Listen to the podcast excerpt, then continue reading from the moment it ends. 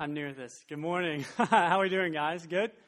Well, it is a joy to be here in Boone with you guys. If we haven't met, my name is Zach Cunningham, and I'm here this morning with my incredible wife and partner in ministry, Mallie Cunningham, sitting right here. We are from the mothership over at Cornerstone Church in Ames, about to transition out, as Andrea said, to go and to be a part of the East Lansing Church Plant, where I'll be the Salt Company director or the college pastor of the church, part of the Salt Network, which is the name of our family of churches that's passionate about really two things, Jesus and college students.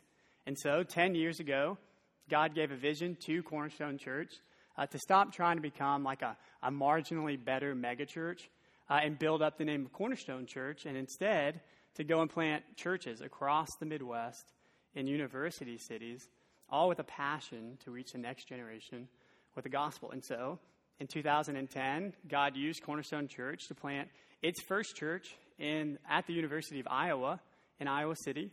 And then in 2013, another church at the University of Northern Iowa. Both churches with Salt Companies with a passion to reach college students for the gospel. And since then, God has used our network to plant, yes, this church, Boone, Stonebridge Church, but also 8 other churches and Salt Companies at universities across the Midwest, including Drake, DMACC, Minneapolis, Missouri, Penn State, and then last year at both the University of Kansas in Lawrence, Kansas, and the University of Wisconsin in Madison, Wisconsin. And God continues to raise people up and send them out to move and to be a part of these church plants. And then, God willing, this year we will plant 2 churches, one at Michigan State University in East Lansing, Michigan. Go Green. I don't know if there's any Gopher fans in here, but we put the beat down on you guys last night. One at East Lansing and the other one at the University of Florida in Gainesville. 2 churches and Salt Companies. And then, God willing, next year, one at Indiana University in Bloomington.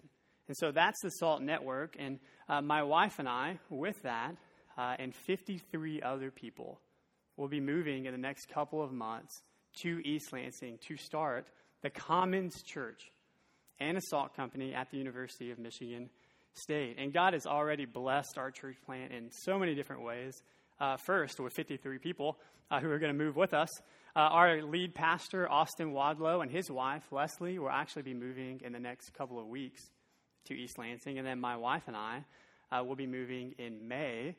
We actually just found an apartment in East Lansing, which is a big deal, and I told the first group about this, so I'll say it again. We found it like 4 days ago, this apartment. We were there, and so we found it. It was beautiful, this new building, like upgraded kitchen, 2 bedrooms. The location was great, and so we go to the coffee shop after our long day of looking at like 12 apartments, and we Google the reviews of this apartment. And that's what you're supposed to do. You're supposed to look up what people say. And it had like 1 star out of 5. And all of the reviews said fire, fire. And it turns out that the building that we had looked at was brand new because the one before it actually caught on fire because of the fireplaces that were inside of it. And so Mallie and I were like, Do we sign on? We're praying for discernment. And so we actually did sign on at that apartment complex and just thinking, okay, either the Lord burned down that apartment complex to build a new one, which they don't have fireplaces now, they learned, and gave us like a great location, great price range, the quality's great. So either the Lord is just incredibly blessing us or we're going to find something wrong with it later and our house is going to burn down. And so as you think about it, just pray that wouldn't happen. Okay, anyways, another thing. This past week, actually, we took a spring break trip to East Lansing to have our very first Salt Company gathering at Michigan State. And we called it a preview service. And so that we would invite all the Michigan State students to come and get a preview of what Salt Company will look like. And so we had 50 students from across the network of churches give up their spring break to come with us to help start the Salt Company. And so we all pile into cars, and my wife's Jeep Wrangler pulled a 5x8 U-Haul full of sound equipment and flyers, and we drove a cool 55 miles per hour all the way to Michigan. And we got there, and our plan was this. We're going to blitz the campus with 5,000 flyers, 384 donuts, and 10 gallons of Starbucks coffee, because college students love all of those things. And we're going to invite them to our preview service. And our prayer leading up into this preview service was, okay, we've got our 40 to 50 students who came with us. God, just give us 40 Michigan State students to come. And maybe of those 40, have 10 who are like bought in. And so we were praying that leading up. And so it's Tuesday night, the night of the service, and I'm downstairs prepping because I'm a little nervous going in. And so 5 minutes before we pray, and I go upstairs, and just a side note, we rented out like this beautiful chapel at Michigan State. And so think like stained glass windows, this balcony and pews, like 2 rows of pews. And down here, it would only fit 140 people. And then in the balcony, it would fit 10 more.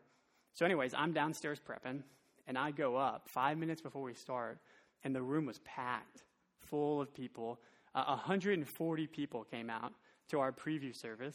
And of that, about 80 of them were Michigan State students who came and heard the gospel and worship with us. And then, guys, it was incredible. We're still in awe of what God is doing already at Michigan State, and we haven't even moved there yet. And so we had girls come up to us after the service, and they were crying, saying, man, we've been praying for this for years, and finally you've come. And we're like, sorry we didn't come sooner. And the guys would come up to us afterwards saying, man, we've never worshiped like that in our lives. And so we're still thanking God for all that he's done for us there at Michigan State. It was incredible. And as you guys know, as you've read the book of Acts, it wasn't due to our team's efforts or the cool aesthetics of the chapel that got people there, but the will and the pleasure of our sovereign Lord, who brought people to there to hear the gospel. And so that's an update from what is going on at the Commons Church. God continues to go before us, advancing his church from that upper room in Jerusalem to the ends of the earth. And we just get a front row watching God do God things. And so if that's an update from the Commons Church in Salt MSU, I'll give you an update about who I am and where we're coming from. If you can't tell from the accent, my wife and I are from Texas, the deep south, the heat of Texas. I had never seen snow before until I moved to Iowa. I had never experienced degrees lower than probably 29, much less sub 29.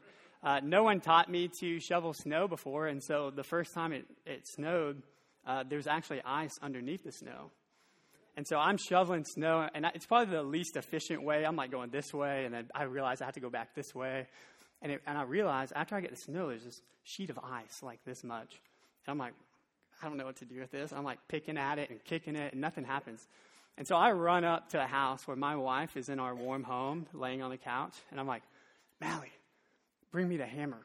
And so she brings me the hammer, and I go out, no joke, picture me on my hands and knees, just hammering this ice. And nothing happens. It's just like chipping. So anyways, I have another idea. So I run back to the house. I'm like, babe, the screwdriver. Bring me the screwdriver. And so she brings me the screwdriver. And now picture me hands and knees chipping away at this like it's the dang ice sculpture. And now it's really not doing anything but like chipping the ice. And then I broke the glass on the screwdriver head because I was hitting it. So now I have glass and ice everywhere.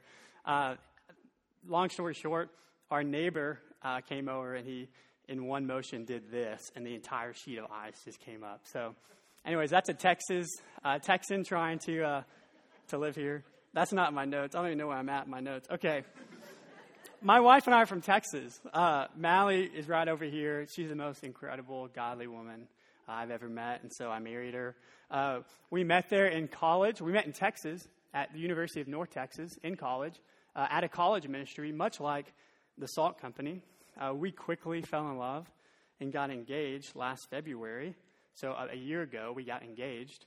And then spring break last year, so a year ago, like this week or last week, we went on a mission trip to Panama City Beach, Florida, where the guest speaker at that camp was Mark Vance. And he had invited Mallie and I to come to where he was staying that week to come talk to him and Crystal about what God was doing here. in Iowa. And so a little context here. I knew Mark and a little bit about the Salt Network because Austin Wadlow, the lead pastor for the Commons Church, was actually our college pastor in Texas. And he had ditched us a year earlier for Ankeny, for the cornfields of Ankeny, Iowa. And so we knew about it. And so Mark says, hey, you guys come over to our place, building number 2. And so Mallie and I go over there, and we see Mark Vance shirtless in his pool with his 3 kids outside of his building. He's like, hey, guys, come sit down. And so we sit down, and no joke, shirtless Mark Vance, the pastor of Cornerstone Church, pitches us the job offer from the pool, playing football with his boys.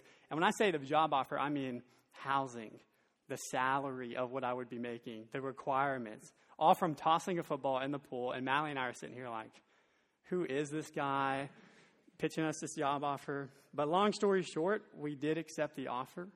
We got married on July 6th of last year. The next day, we went on our honeymoon for 7 days. And then 3 days later, we packed everything we owned into a U-Haul, and we moved to Ames, Iowa, to be a part of what God was doing here and reaching college students with the gospel. And so we love college students. We love church planning. I believe the gospel is true and beautiful, and Jesus is the best thing in the universe. And so just thanks for having us here this morning. It's an honor to get to study God's word with you guys. And with that, if you have a Bible, go ahead and grab it and turn to Acts chapter 22. Acts chapter 22. We are continuing our trek through the book of Acts here, and it's one of my favorite books in the Bible because I never read it until I was in college, and I'd always thought, man, what happened after Jesus rose? What happened after he ascended? And I always thought, man, it would have been great to get like a detailed account of exactly what happened, bless you. It would have been great to have a detailed account of exactly what happened when Jesus ascended and like the start of the church. Like, that would have been great. And I would always pray, God, why didn't you put one of those in the Bible? And then my ignorant self found the book of Acts, and it has been one of the, greatest blessings in my life, in the study of the church and the Holy Spirit and how the gospel got here eventually to Iowa. And so I hope that you guys have been encouraged through the book of Acts and through what Matt and Joey have taught here. And I am excited to get after it. We're in Acts 22 this morning, and I have a lot of ground to cover. 4 chapters, to be exact. So buckle up. I think there's coffee in the back. I'm not sure what Matt and Joey were thinking, but I am excited. I'm going to try my best to get through all 4 chapters. Okay, here's a little background in the book of Acts. In Jerusalem, A.D. 30, Jesus Christ, the Son of God, dies. And he's put in a rich man's tomb, and he rises from the dead 3 days later. And then he ascends. And then 50 days after that, the Holy Spirit falls on the disciples, and it gives them power and the plan, and the church is born. And then Peter preaches the first sermon, and 3,000 people come to know Jesus. And the church is growing, and it's unified, and God would use Peter and John to preach the gospel and do miracles. And then all of a sudden, 5,000 people are there. And then God would continue to use them to raise up the gospel and to push it away from Jerusalem. And then in AD 31, Stephen the martyr is killed, and the church spreads throughout the area. And then in AD 34, 3 years later, Jesus shows up on the scene, and he calls out the apostle, or not the apostle, but Saul of Tarsus, for persecuting Christians, and he calls him out, and he calls him home, and makes him one of the greatest missionaries to ever live, and the greatest church planter to ever live, and would use him to push the church to the Gentiles. And Jesus would show up to Peter in a vision and say the gospel is meant to go to the Gentiles as well. And then Paul, and after that, actually, the center of Christianity would move from Jerusalem up into Antioch, which is going to be the sending church of Paul and Barnabas to go on his missionary journeys. And Paul would go, and he would travel Asia, and he would travel Greece, starting churches and preaching the gospel. And then he would make his way back to Jerusalem, where he would get arrested. And then right before he's about to get beaten, he says, hold up, I'm a Roman citizen. And in the time, Roman citizens had a right to not be beaten and for a fair trial. And so the Jews don't beat him. Instead, the Romans protect him. And right now, that's where we're at in Acts. So Paul is about to go on trial 3 times today. And we're going to look at, what does Paul do when he's on trial? How does he act? What does he say? And somehow be encouraged by that. And so, I've never been on trial before in front of a judge or a jury. Never had to give a testimony. Raise your hand if you have. I'm just kidding, Joey. Put your hands down. Anyways, I've never experienced a trial before, but the closest thing that I've experienced to being on trial is my wedding. And here's what I mean by that. My wife and I actually started planning our wedding on date number 2. And no joke, we left a game night to go home and look at wedding venues. And then 2 months later, we got engaged. And I didn't realize the amount of work that goes into planning a wedding. All the invitations, all the save the dates, the flowers, the seating arrangements, the registry stuff, the vows, the flow of the service, the DJ, the music, all of it. I didn't realize all the work that would go into it, but I'll tell you what, my wedding was the best day of my life. It went as smooth as we could have ever imagined, and I'll never forget standing up here with all my groomsmen here and Mallie's bridesmaids over there, and Austin was here, the officiant for the wedding, and then silence across the room as Nothing But the Blood, the old hymn, comes on, and just as it gets to "Oh Precious Is the Flow That Makes Me White as Snow," the doors open, and my beautiful bride comes down the aisle with her dad, and I'm crying, and she's not crying, but I'm crying, and then I take her from her dad, and we start the ceremony. Now, you might be asking yourself, well, what does that have to do with a trial? Well, I'm glad you asked, because every wedding, really every ceremony, not just mine, is very significant, especially the vows of the ceremony, because literally those are a testimony to everyone there, to the officiant, to your bride, and to God, that you were committed to this one, to that one person. In that moment, I was testifying to everyone in the room, hey, I'm with her. I'm with her. To the friends, the family, the 200 people that we packed into this room, hey, Mallie is mine. But not only was I making a testimony to everyone in the room, hey, I'm with this one, but also in that moment and leading up to that moment, I made a testimony to myself. Because it's one thing to tell someone you love them. It's another thing to feel the feeling of love. But it's a whole nother thing to make a commitment to loving someone until you die. And so in that moment, as I was making my testimony to everyone, I was also making a testimony to myself that I love this girl. I'm going to cherish her forever. I'm never going to forsake her. And so in that moment, as I say, yes, I do, also I'm saying, Zach, you love this girl. This is the one for you. I believed it in my bones. And the only reason that I could stand there and externally tell everyone my testimony is because I first believed it myself. I believed Mallie was the one for me. And because of that, I could stand there with joy and tell the whole world, I'm with Mallie. Now, today, in the next 20 minutes, we're going to be looking at Paul on trial, standing there 3 different times, giving a testimony to everyone. And I want to look at 2 things, really, that we can learn from the Apostle Paul. And first is, he's going to give his testimony to everyone he sees. Anyone who can breathe, Paul is going to share his testimony of his love for Jesus. But the second thing I want to look at, as we end later, is what was his heart behind it? Because you'll see Paul also had an internal testimony that he was preaching to himself. And so we're going to look at that today. Okay, first we're going to look at Acts 22, verse 30. And we're going to look at 3 different trials where Paul is going to preach the gospel. And so let's pick up in Acts 22, verse 30. It says this: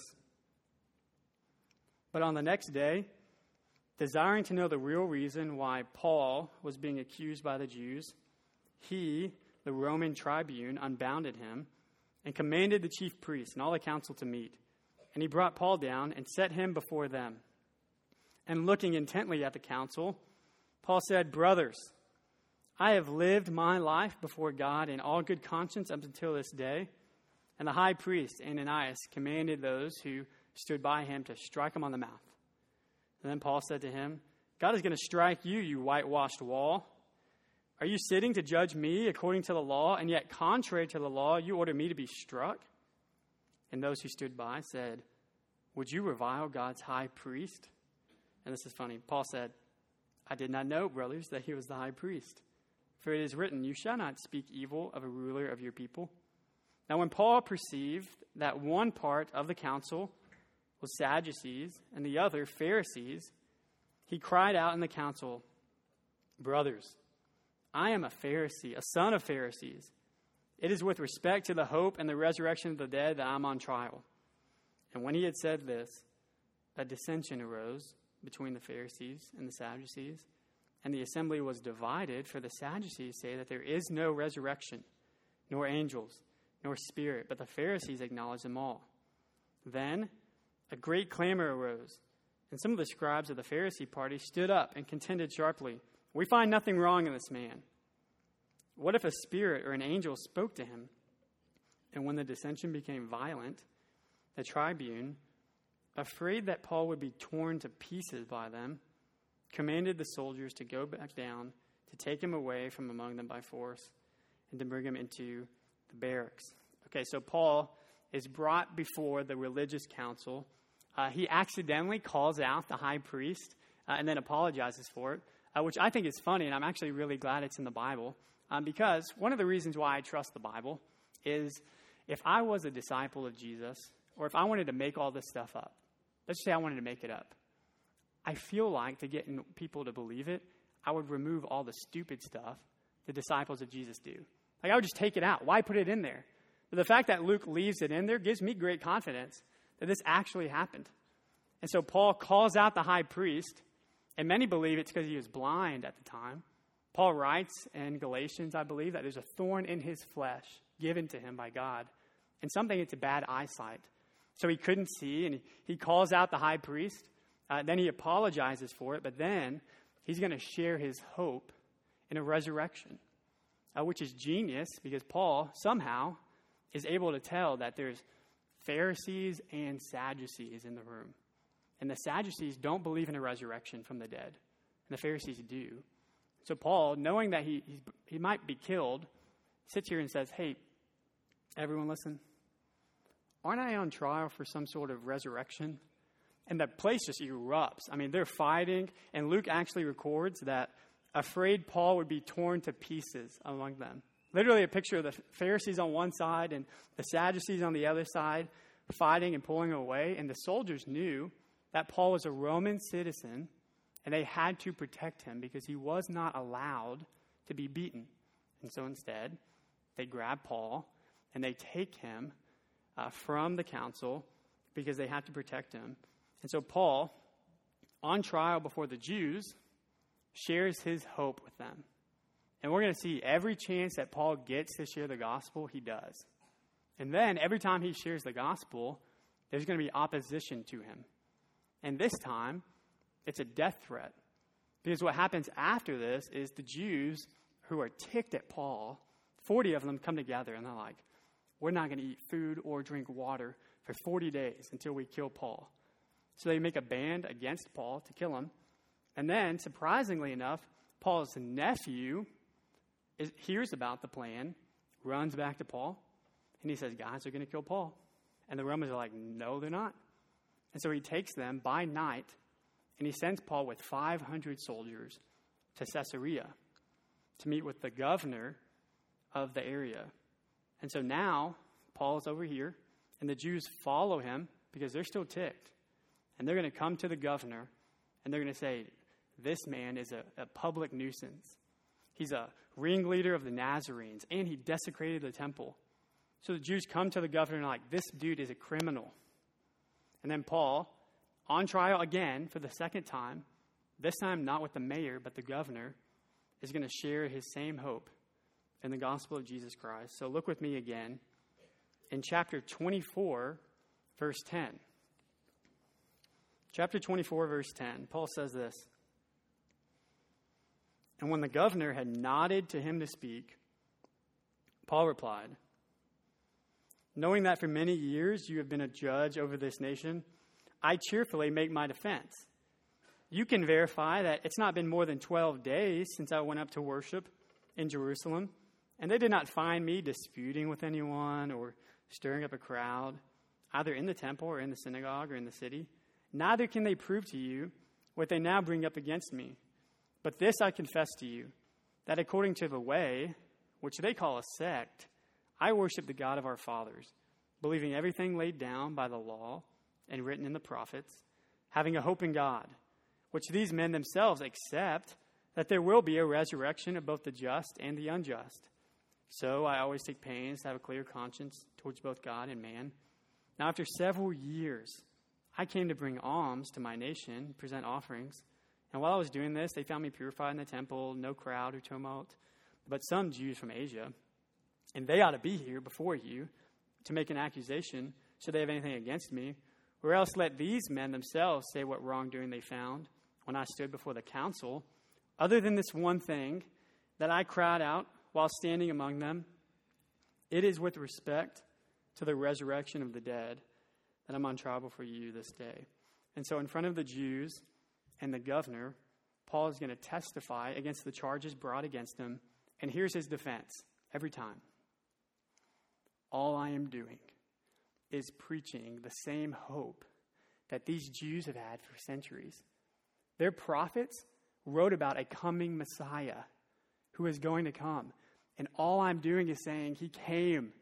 Jesus is here. I've seen him. I talked to him." And so he tells the Romans, the governor, "Hey, this is an in-house issue. They just disagree with me, but I haven't done anything wrong." So the governor doesn't know what to do. And then you keep reading. He actually has a familiar knowledge of the way or Christianity. Look at verse 22. "But Felix, having a rather accurate knowledge of the way, put them off, saying, 'When Lysias the tribune comes down, I'll decide your case.' And then he gave orders to the centurion that he should be kept in custody, but have some liberty, that none of his friends should be prevented from attending to his needs." And then look at this. "After some days, Felix came with his wife Drusilla, who was Jewish, and he sent for Paul and heard him speak about" what? "About faith in Christ Jesus." And so Paul, in front of the governor and the governor's wife, uses that opportunity to share the gospel and to share his faith in Christ. And then look what happens. "And as he reasoned about righteousness and self-control and the coming judgment, Felix was alarmed and said, 'Go away for the present. When I get an opportunity, I will summon you.' And at the same time, he hoped that money would be given to him by Paul, so he sent for him often and conversed with him." So here's what happens. Felix hears about righteousness and about Jesus and about the coming judgment, or basically, he has an encounter with the gospel, and instead of believing it, he pushes it away and says, "Go away, I'll talk to you later." So what happens in that moment is Felix is convicted of his lack of righteousness and his lack of self-control. And instead of believing the gospel, he turns it away. He pushes it away. But he kept coming back for a bribe from Paul. But instead of giving him money, Paul just gave him the gospel again and again. And then it says when 2 years had passed, Felix was succeeded by Porcius Festus. And desiring to do the Jews a favor, Felix left Paul in prison. And so he shares the gospel with the Jews, and he gets death threats. Then he shares the gospel with Felix, the governor. He gets ignored for 2 years. And Felix, here's what happens. He finds no fault in Paul. Paul's an innocent man. So he can't sentence him to death, but also he can't let him go. Why? Because the Jews would riot. And so instead, he just leaves them in jail until a new guy comes on the scene. So we go from Felix to Festus. And so Festus is the new guy in charge, and he has absolutely no idea why Paul is in prison. And so he asks Paul, he says, "Hey, you just want to go back to Jerusalem? Dude, we'll take care of this. It'll be quick." And Paul's like, "Heck no, I'm not going back to Jerusalem. I haven't done anything wrong to the Jews. And instead, he says, I appeal to Caesar. Send me to Rome. And what happens in that moment is because Paul is a Roman citizen, he has a right not just to be beaten, not just to a fair trial, but if he wants, he can appeal to Caesar. And when that happens, Festus is bound by Roman law to send Paul not back to Jerusalem, but to Rome to be tried in Caesar's courts, which is where the Holy Spirit told Paul that he was going to go to preach the gospel. That was his mission. I've got to make it to Rome. And so he knew in his back pocket, I'm going to Rome. And so he sends him to Rome, and Festus runs into trouble because before he sends Paul to Rome, he's got to write a letter saying, hey, this is what Paul did wrong. Here are his charges, but there's nothing wrong with it. But lucky for him, his friend, King Agrippa II, comes on the scene.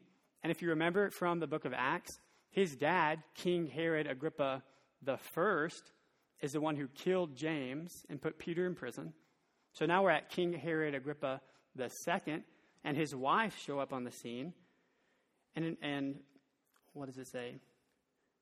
Basically, Festus says, guys, I'm glad you're here. I've got this dude in jail for no crime, just a disagreement in their religion. Can you help me? And the king's like, yeah, I'll listen to him tomorrow.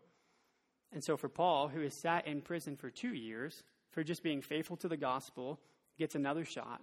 And this time it's not the mayor, it's not the governor, but it's the king and all of the king's men. And he's going to use this opportunity to share the gospel. So he shares kind of his past life before Jesus. And then we're going to pick up in chapter 26, verse 12. 26, verse 12. Paul's going to describe his encounter, bless you, with Jesus. Verse 12. In this connection I journeyed, Paul said, to Damascus with the authority and commission of the chief priest. And at midday, O king, I saw on the way a light from heaven, brighter than the sun, that shone around me and those who journeyed with me. And when we had all fallen to the ground, I heard a voice saying to me in the Hebrew language, Saul, Saul, why are you persecuting me? It is hard for you to kick against the goads. And I said, Who are you, Lord? And the Lord said, I am Jesus, whom you are persecuting.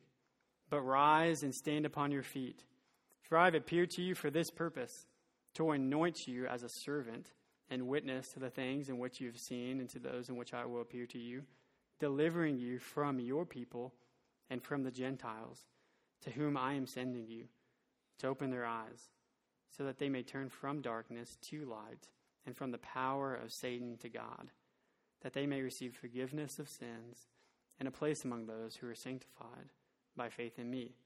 Therefore, O King Agrippa, I was not disobedient to that heavenly vision, but I declared first to those in Damascus, and then in Jerusalem and throughout all the region of Judea, and also to the Gentiles, that they should repent and turn to God, performing deeds in keeping with their repentance. And for this reason, the Jews seized me in the temple, and they tried to kill me. But to this day, I've had the help that comes from God. And so I stand here testifying, both to small and great, saying nothing but what the prophets and Moses said would come to pass, that the Christ must suffer, and that by being the first to rise from the dead, he would proclaim light both to our people and to the Gentiles. And so Paul boldly proclaims the gospel to everyone, that Jesus is the long-promised Messiah who's going to suffer and die.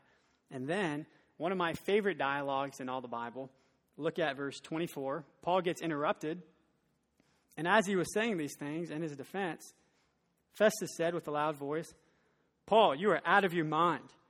Your great learning is driving you crazy. But Paul said, No, I'm not out of my mind, the most excellent Festus, but I am speaking true and rational words. For the king knows about these things, and to him I speak boldly. For I am persuaded that none of these things has escaped his notice. For this hasn't been done in a corner. So Paul says, The king knows about Jesus and the claim that he rose from the dead. The news is traveling fast and all over. I don't need to tell him anything. And then look at what King Agrippa says, or what Paul says to the king in verse 27. King Agrippa, you believe the prophets? I know you do. And Agrippa said to Paul, in a short time, would you persuade me to be a Christian? And Paul said, whether short or long, I would to God that not only you, but also all who hear me this day might become such as I am, except for these chains. And I love this. The king asked, he asked Paul, are you trying to persuade me to be a Christian? You think you can persuade me this fast? And this is the most influential person that Paul has seen to date. He's the king, and he puts his own life on the line. And the king says, hey, are you trying to persuade me to be a Christian? And he says, yes. Whether it takes 2 seconds or 2 decades, I hope that you, Festus with his funny name, the whole Praetorian Guard, would become such as I am, just without these chains. I want them to be a Christian, a follower of Jesus. And so Paul, on trial yet again, shares the gospel because his strategy was get the gospel to as many people as possible. Okay, so that's our text for today. Now, what can we learn from Paul's life? What are some things that we can take away from what Paul did? And at the beginning, I said there was 2 things that I wanted to take away from what Paul did. And the first is what I've been saying all morning and what Stonebridge has been teaching all year, and it's this. Preach the gospel. Share the gospel. You have opportunities all around you. Pray for opportunities to preach the gospel. Ask God for help to open your eyes to people around you that you can share the gospel with. Because the truth is, the same Spirit that Paul followed and he was empowered with lives in you today to share the gospel. And I love what one pastor said about sharing the gospel. He said that the gospel came to you because it was headed to someone else. The gospel came to you on its way to someone else. And that's what we see in the book of Acts. The reason why you got saved, the reason why God saved you was to help save someone else, to use you to share the gospel and save someone else and someone else and someone else. And that's what the book of Acts is all about. The church starting because people were faithful to the call to share the gospel. And here's the deal. The Holy Spirit doesn't just use superheroes like Paul to share the gospel. No, you read the book of Acts, man. Those are new believers, baby believers, 2-week-old believers. They didn't go to any equipping course or some conference to learn how to do this. All they did were they were faithful to the gospel. And then you read the Bible. You know who started the church in Antioch? The great sending church of Paul on his missionary journeys. You know what the Bible says started that church? Those people. It doesn't even list them by name. It says those who were scattered because of the persecution started Antioch Church, the great sending church of Paul. And the point is that God can use anyone in here, and he will, to share the gospel with people because we've been given the command and the power to share the gospel. And I love that Matt taught last week about your God story and that you should memorize it and know your God story and shrink it down to 2 minutes and be ready to pull it out with anyone. And that's the strategy is use it, share the gospel. But with the rest of our time today, I want to take at the look of the heart behind it. The heart behind it. Why did Paul share the gospel? What was in him? What was forged in his bones that compelled him to go? And I want to show you from the passages that we read today, 3 times Paul goes on trial and he shares the gospel. And each time he uses the exact same word, the same phrase, every time that he was on trial before the Jews or the governor and the king. And I want to show it to you. So take your Bible and look at Acts chapter 23, verse 6. This is when he was with the Jews, the Pharisees, and the Sadducees. Acts 23, verse 6. It says this. Now, when Paul perceived that one part were Sadducees and the other Pharisees, he cried out in the council, "Brothers, I'm a Pharisee, a son of Pharisees. It is with respect to the hope and the resurrection of the dead that I'm on trial today." Okay, so it's with respect to the hope of the resurrection that I'm on trial. Okay, hold that. Go to Acts chapter 24. Acts 24, when he was with Felix, verse 14. Acts 24, verse 14. Shh, we're going to listen to it. Acts 24, verse 14, it says this.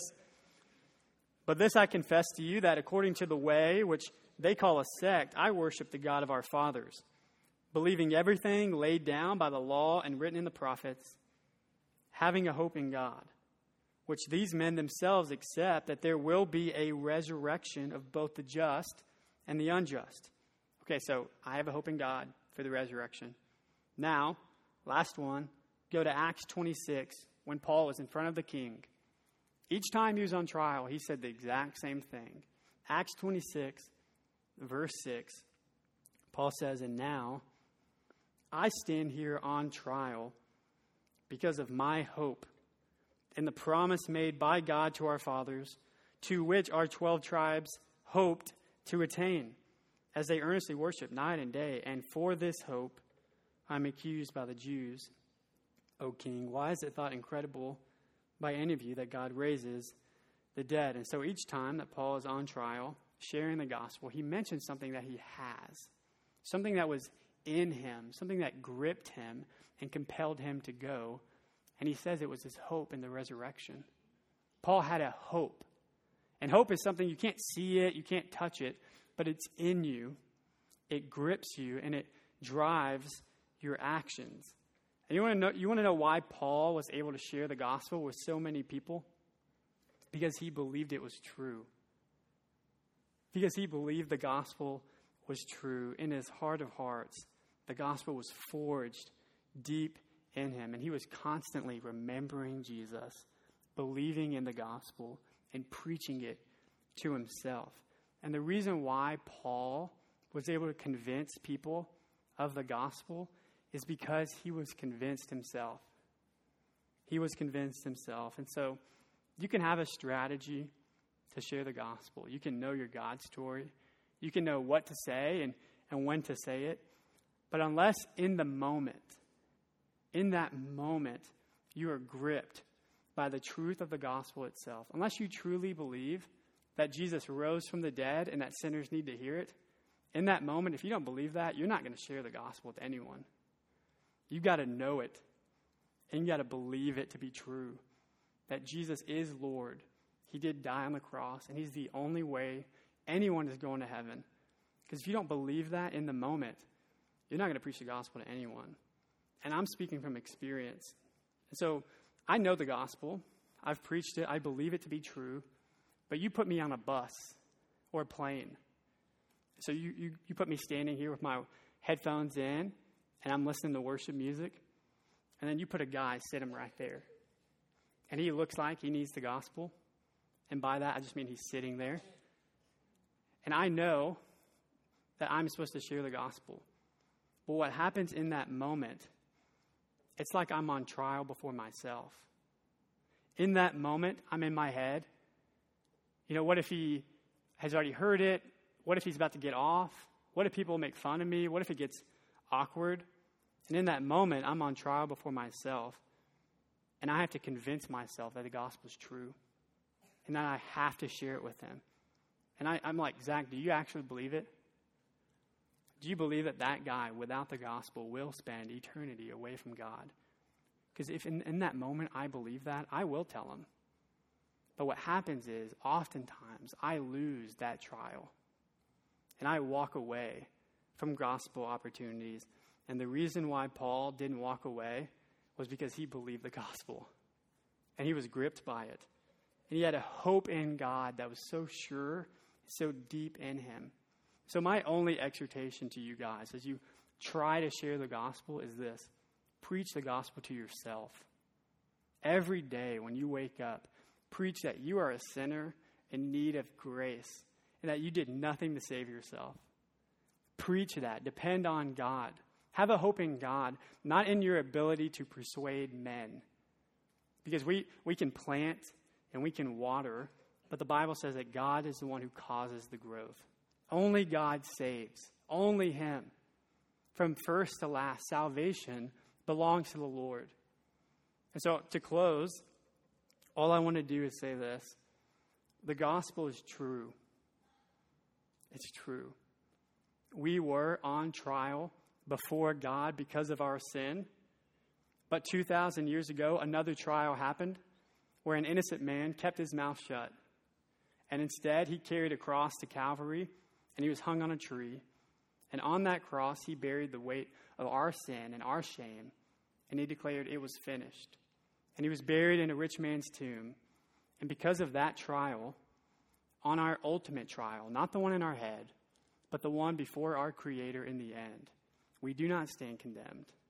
We are covered by the blood of Jesus Christ, his death for ours, his life for ours, and that trial for our trial before God.